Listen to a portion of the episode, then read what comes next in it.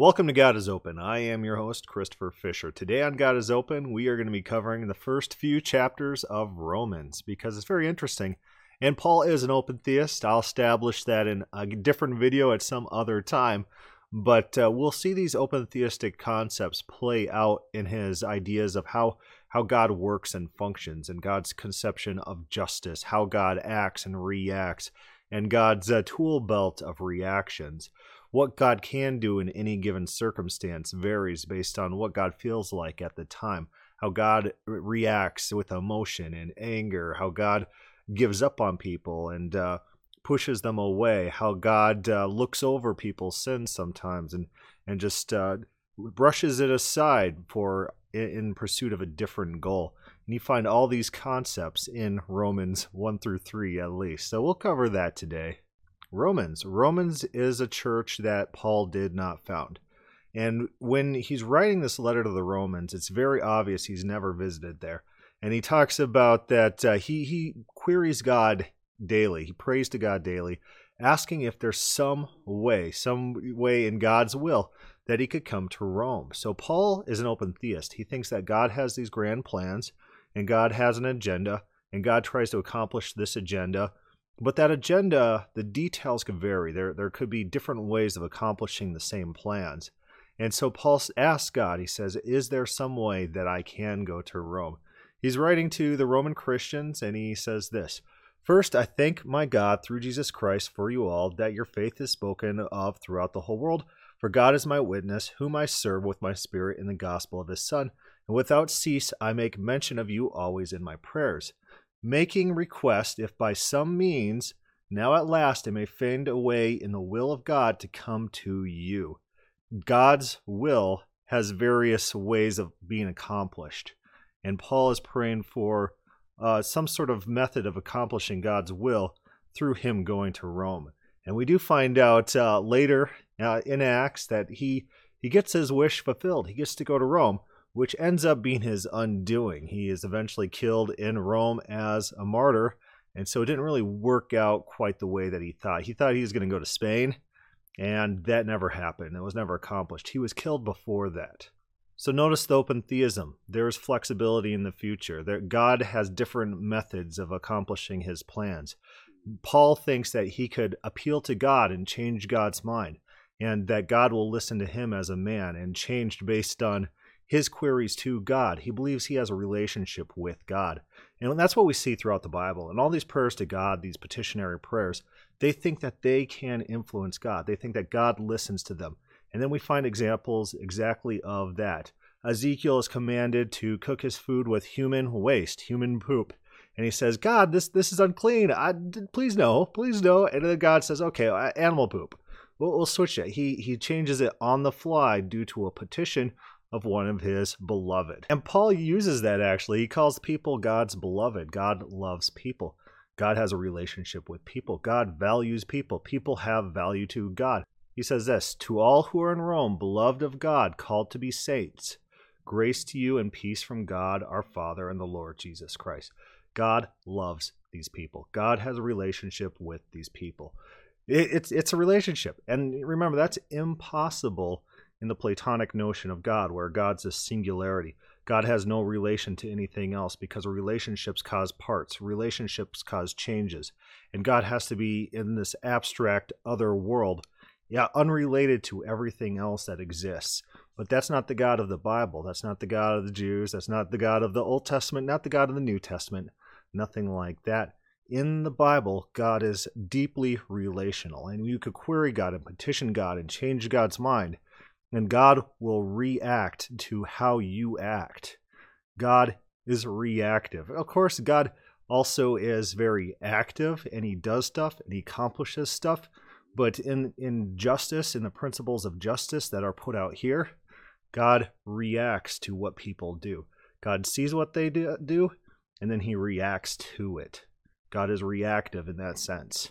So back to Paul's motivations. What is he doing with this letter? He is querying the Church of Rome, and he eventually we learn uh, he his goal is to build a base in Rome so that they could fund his ministries outside of Rome uh, to Spain and elsewhere. And so he needs to convince them of the things that he is preaching, uh, his theology, his gospel, uh, to a people that he's never met before. This is why Romans is Paul's theological treatise. He is teaching people who have never heard his gospel, his gospel. And that's why people look to Romans to understand the core of what Paul believes and preaches. And he's not writing to a receptive audience, he's writing to a very hostile audience. And you see him respond to accusations against himself. He knows the rumors that are going around about him that uh, maybe he steals money, or maybe that he's uh, going around with women, you know, stuff like that.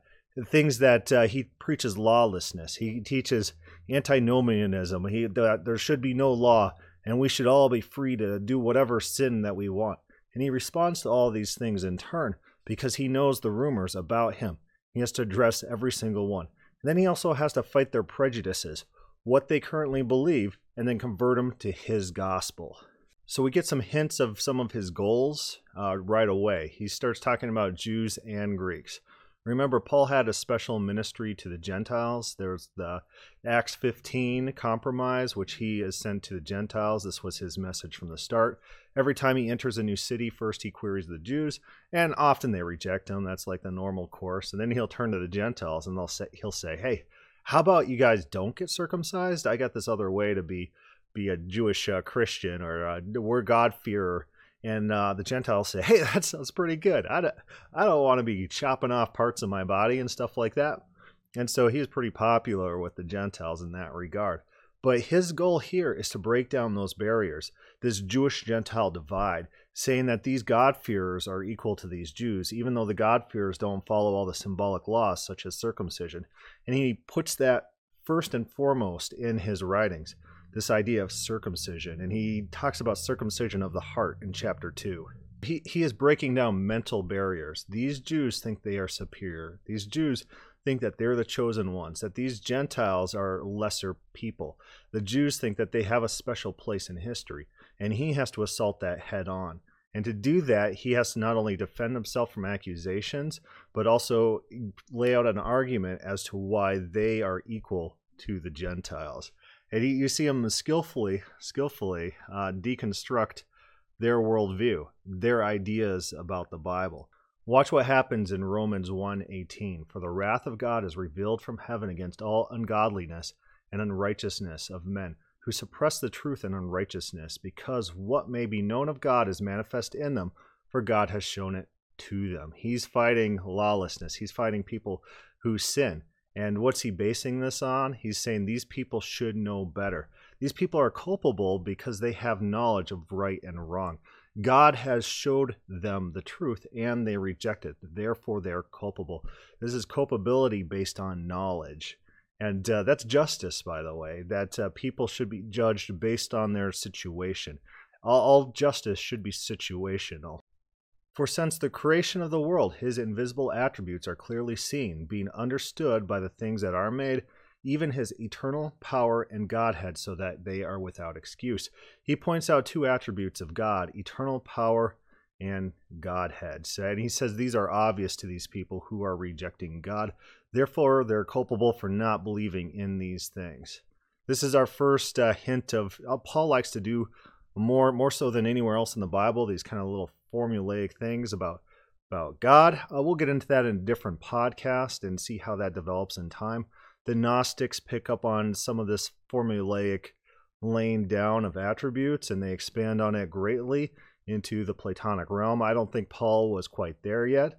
It, eh, you might say he might be Platonized a little bit, and he might be Platonized a little bit, but I don't think it fundamentally changed the Jewish picture of God that uh, the normal Jews held. And you see that throughout his writings how God is in heaven, God is going to come back, establish his kingdom. Jesus is at the right hand of God, God sits on the throne. It's not this idea that God is this eternal orb of nothingness out in nowhere.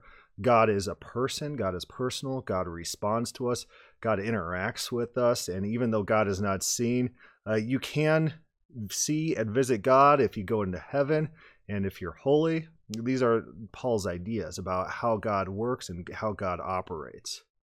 So watch what's going on here. God is judging people. God knows that they know better. God has revealed himself to them. they shouldn't be acting out in unrighteousness. This is Paul saying unrighteousness is evil. This is something he needs to reinforce. Remember, he is being accused of preaching lawlessness. He says, professing to be wise, they became fools. These are the people who should know better. And change the glory of the incorruptible God. See, there's another attribute. God is incorruptible. God is eternal. God doesn't decay, you know? This is that idea. Into an image made like corruptible man. Man decays, man dies, man man fades out, and of birds and four-footed animals and creeping things. This is idolatry. Idols which are railed against throughout the Old Testament. This is what Paul's concerns are the, the false idol worship versus the worship of the true God. Therefore, God also gave them up to uncleanliness. Notice God's reaction. So God expects better of them. God gives them everything they need to believe. They reject God. They start worshiping other gods, and God just lets them go. He says, Whatever, fine. I'm push you guys off. You guys do what you want. And it's not this instant wrath. And you see this as a constant theme throughout these chapters where God overlooks instances. God God keeps going, but there is a wrath that's being stored up. And you read about this wrath being stored up uh, not only in Romans 1:18 for the wrath of God is revealed from heaven against all ungodliness and righteousness of men who suppress the truth and unrighteousness, but also in later chapters he talks about this wrath being stored up. God is going to judge eventually. It's not an instant judgment. God is giving time, God is allowing people to repent, but not forever. It's it's not going to be infinite. God's forbearance, God is putting up with things. In Paul's theology, God is in time. God experiences these things, and God has to put up with these things for a time before he can right the wrong. Notice the relationality. Notice how God has emotions. God's uh, wrath, wrath is associated with anger. God sees the wickedness and he gets angry. And part of that is due to the fact that these people know better. They have the information to make the right choices, yet they do not. We start into chapter 2, and it begins with Paul railing against the Jews, which is pretty funny. He needs to tear them down.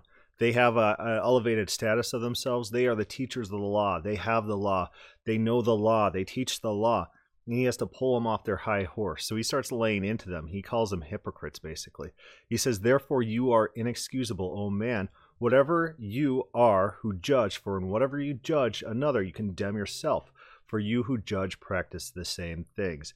And he tells them that uh, Romans 2:24 For the name of God is blasphemed among the Gentiles because of you. He says you guys are causing the Gentiles blaspheme God because you are judging hypocritically. He is tearing them down. He's saying you guys are not better than these Gentiles. And from this tearing down, from there he could start building up. But he needs to equalize the Jews and the Gentiles before he could start explaining his gospel.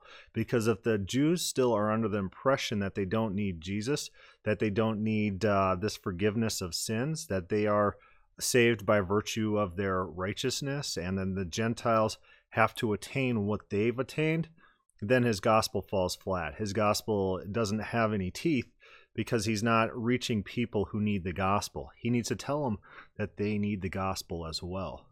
Notice this language, and it's very justice based. And God is a God of justice that renders to each according to his deeds.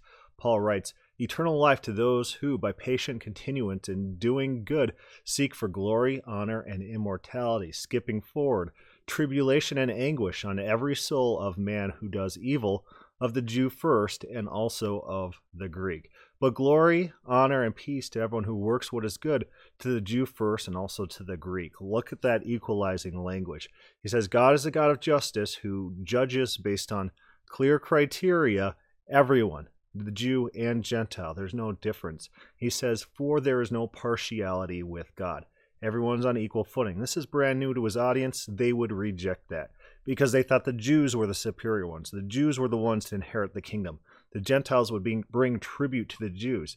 And the Gentiles would have to convert to Judaism if they wanted this special place in in the post uh, world.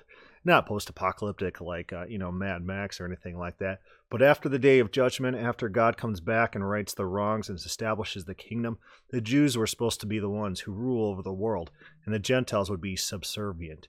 And he's equalizing that. He says, You guys aren't better than these Gentiles you guys don't have that special place. You guys need to rethink what's going on here. You see a lot of equalizing language in the second part of the second chapter. For as many as have sinned without the law will perish without the law, and as many as have sinned in the law will be judged by the law. It doesn't matter whether you're a Jew or a Gentile. You, you know, it, it does, doesn't benefit you. You're judged based on what you do. God is a God of justice. For when the Gentiles who do not have the law by nature do the things in the law, these, although not having the law, are the law unto themselves He's tearing down the law. The law means nothing. The law doesn't actually do anything, and the Jews would have a strong objection to this. There's an interesting phrase in 216 in the day God will judge the secrets of men by Jesus Christ, according to my gospel. God has knowledge of the secrets. Uh, to Paul, it's same as that, that in Ezekiel, where God knows the secret doings of people in the secret places. God takes Ezekiel and brings him into the secret chamber where false gods are worshipped underground, where they thought that they were out of God's line of sight. God's line of sight was blocked by the mountain or the hill or, or a roof or something like that. And so they do their deeds in secret. And God says, No, I know the secrets of man. God, God knows what's going on on earth. God has knowledge of all things on earth. God, God has uh, eyes, as the Proverbs say, on the ways of the good and the evil. God's watching. So look at this picture of who he is addressing, this picture of this Jew who he's tearing down. Indeed, you who are called a Jew and rest on the law and make your boast in God and know his will and approve the things that are excellent, being instructed out of the law, and are confident that you yourself are a guide to the blind, a light to those who are in darkness, an instructor of the foolish, a teacher of babes, having the form of knowledge and truth in the law you therefore who teach another, do you not teach yourself? These Jews are arrogant. These Jews are saying, I'm the teacher. I teach everyone everything. I'm righteous. I'm I'm God's chosen. Do you say, Do not commit adultery? Do you commit adultery? Do you not abhor idols? Do you rob temples? Skipping forward, for circumcision is indeed profitable if you keep the law, but if you are a breaker of the law, your circumcision has become uncircumcision. Watch this. He reverses it as well that the Gentiles become circumcised in, in, in concept. In concept. Therefore, if an uncircumcised man keeps the righteous requirements of the law, will not his uncircumcision be counted as circumcision? Notice also what's going on here. Circumcision is a part of the law. He's excluding that. He's saying that that symbolic act does not matter for God's ultimate judgment uh, cutting off of the flesh, the cutting off of this this uh, ritualistic act of uh, mutilating ourselves is is irrelevant to God's justice. That uh, God judges each person based on their action. He says this: "For he is not a Jew who is one outwardly." That means there are Jews who could be violating the law. Those people aren't real Jews. Nor is circumcision that which is outward in the flesh. So there's Gentiles who could keep the law. And it doesn't matter if they're circumcised or not they will be considered righteous by God. But he is a Jew who is one inwardly, and circumcision that is of the heart and the spirit, not the letter, whose praise is not from men but from God. Notice this God praises people. This is this is a no-no in Calvinism. Remember, in Calvinism, God can't get anything for himself. God has no needs of the outside world. God can't benefit from anything exterior to him. But in Paul, God benefits from us. You know, just as the Old Testament says, God sings over us, God praises men, and God has beloved. In the first chapter, he says that God has beloved in human beings. God has value in us. We are God's imagers, and God takes joy in us. God wants a relationship with us. This is the Yahweh, this is the God that Paul worships. A relational God open theistic God who changes, who responds, who listens to prayers, who cares about the needs of his people and responds accordingly, a God of justice, one that will overlook things at certain times, one will, which will respond in wrath at certain times. It depends on the circumstances and it depends on God's emotions. God, God sometimes reacts in, in emotion. Per this, in his wrath, he will judge. Chapter 3 what advantage then has the Jew, or what is the profit of circumcision? He just tore down circumcision. He just attacked a sacred cow of the Jews. And so he has to build it back up so that they don't just reject him straight out of the gate as a heretic, someone who should not be considered. He has to tell them that there is some value to this thing that God prescribed Uh, in the Old Testament for the Jews to set them apart as a special people. He has to build it back up after tearing it down as a method of salvation or a method of differentiating righteousness from unrighteousness. He, he attacked those concepts. So he has to build circumcision up in some fashion in order to not lose his audience. He says, much in every way, chiefly because to them were committed the oracles of God you got the benefit of being God's people. You got the benefit of getting commandments directly from God, direct communion with God. So notice what Paul is doing here. Here, there's more accusations against the Jews that the Jews are faithless. The Jews have failed in their taskings, and one response to that is, uh, you know, if people fail, the more people fail, the more God is faithful. That God just increases in His uh, justice and mercy, and that uh, God's forbearance is just illustrated all the more. And uh, Paul addresses this accusation or this claim. He says this But if our unrighteousness demonstrates the righteousness of God, what shall we say? Is God unjust who inflicts wrath? I speak as a man. He's going to say that uh, if God's punishing these people, men might say, oh, God is being unjust because he promised forbearance for these people, that they are going to be the special people. He says, certainly not, for how will God judge the world? God needs to judge on a standard of equity. God has to judge rationally, relationally. Uh, he has to just judge based on justice and justice, not based on uh, just overlooking everything.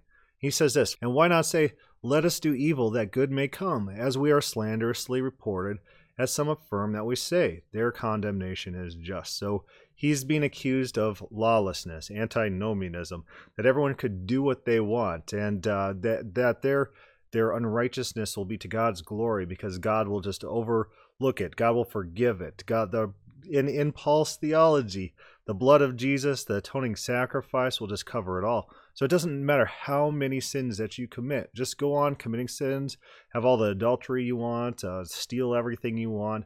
Now all of that's fine because Jesus' blood covers everything. And he says, I don't I don't teach that. That's not the things that I'm teaching. I'm not teaching the same thing that the Jews are thinking about God, that God's forbearance of uh, the Jewish Jewish unbelief, that that's a good thing because that demonstrates God's mercy and forbearance. That's not how we should act. That's not how we should live, and we should condemn people who tell us to live in sin. So let, let's let's take a moment to to look at Paul's argument style. Look at how Paul thinks and acts and writes, and and how he uses situations, how he reverses situations, how he thinks look at this. So they are saying that if God sits by and allows this unrighteousness in the Jews to continue and forbears it and is still faithful for his promise, then uh, God's uh, mercy, God's faithfulness is ever increased. But at the same time, they accuse Paul of teaching lawlessness by teaching that it really doesn't matter what you do because Jesus' uh, blood, his death, uh, perpetuates everything. It, it's it, his sacrifice covers all our past sins, and they're accusing him of lawlessness for that. Whereas he's actually switching that around on them and saying, if, if your argument's true, then you have no criticism against me for what I'm teaching. Plus, Plus, what I'm teaching you right now, reversing your claims, is actually a more just picture of God. I'm, I'm preaching justice. You're preaching the injustice. And he says, if the truth of God has increased through my lie to his glory, why am I also still judged as a sinner? He's saying, I am presenting the more just, the more righteous picture of God.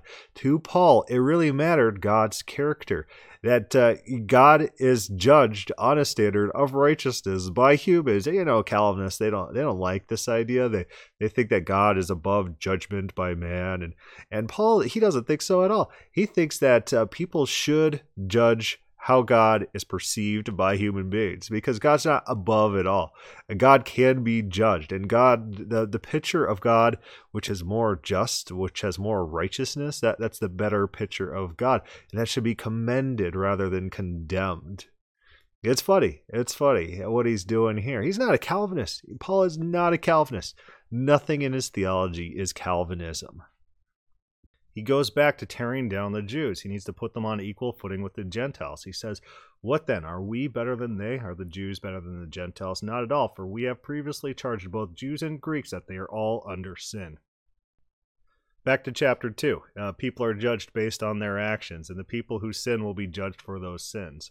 And that's why he says, There's none righteous, no, not one. And he kind of he kind of pulls this out of context. And in, in King David, when King David is writing this, uh, there are righteous in that chapter. King David counts himself among the righteous. There's a generation of the righteous, and this is talking about wicked people in general. But Paul subverts that. He changes kind of the meaning of that to apply to the current circumstances where he's trying to show equal footing between Gentiles and Jews. So he takes the meaning and twists it to make a point. And you'll see this often in the New Testament use of the Old Testament. And proof texts are changed, they're, they're modified to meet the current situation. They, they're not used on a one to one ratio to mean the original point.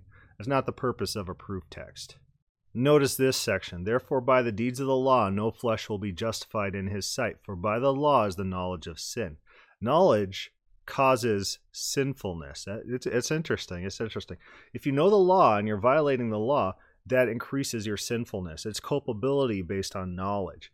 People are culpable based on their circumstances. In Calvinism, remember, everyone is predestined to do everything that they do. Every sin is micromanaged by God they have no culpability. Those are things that they're forced to do. But in Paul's theology, in this justice orientated theology, people are based on their situation. If people were robots and forced to commit all these sins, uh, then they're not culpable because they didn't have the choice. They weren't able to reject this life. They they weren't able to use their knowledge to inform their decisions. God's wrath makes no sense at all in this situation where God is controlling the thing then he gets angry and then he judges in wrath and and that would defeat Paul's entire point about this justice that he's laying out that God judges based on circumstances, that God judges righteously and uh, based on who people are and what people do and how culpable those people are and their level of effort, their level of knowledge. And, and people are only guilty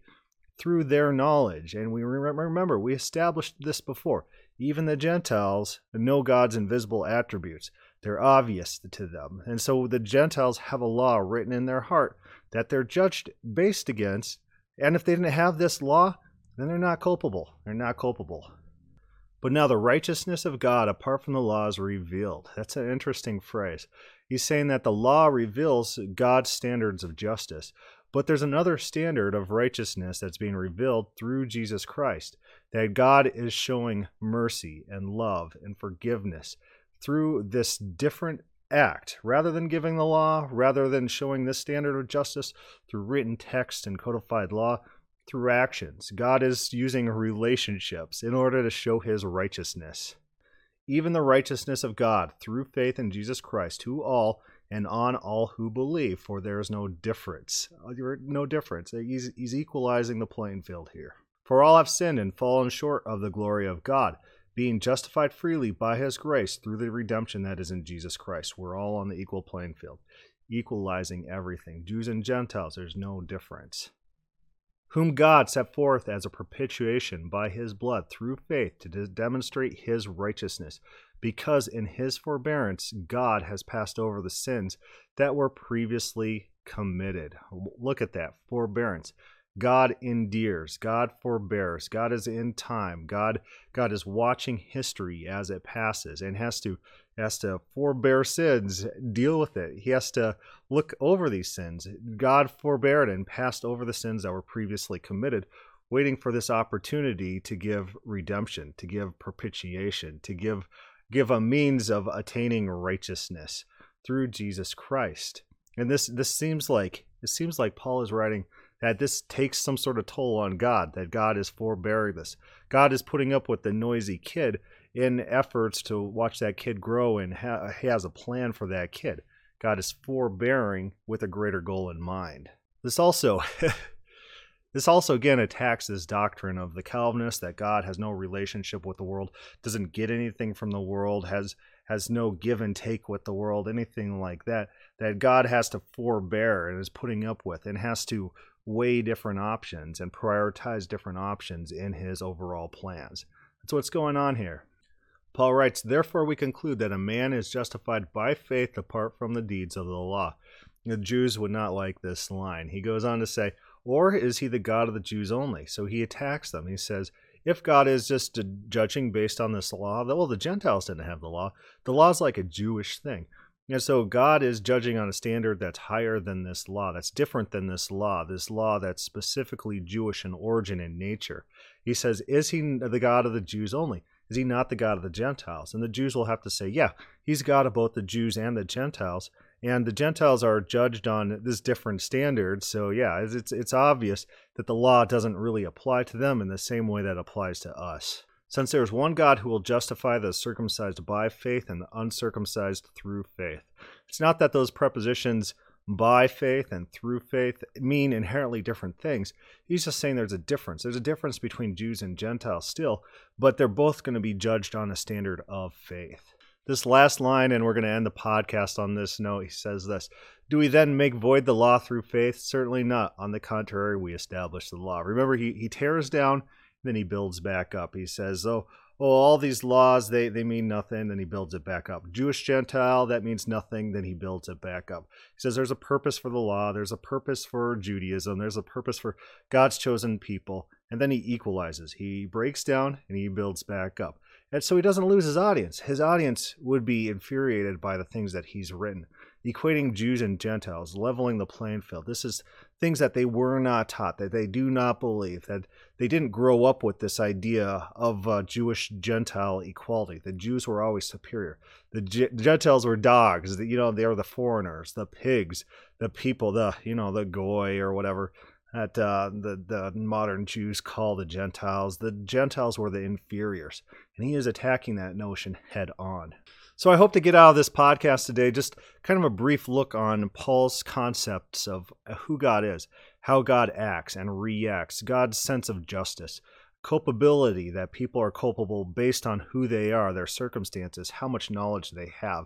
It's if the Calvinist views were correct, man would not be culpable in the least. There would be no reason to condemn man. There's nothing that man could do to avoid the things that they do and think and say.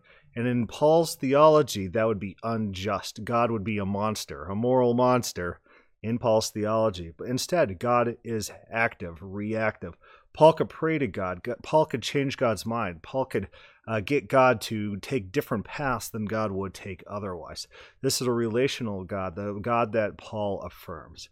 If you have any questions or comments, start a thread on the God is Open Facebook page or leave a comment on the YouTube channel or send me an email. Anything works. It should be good. Thank you for listening.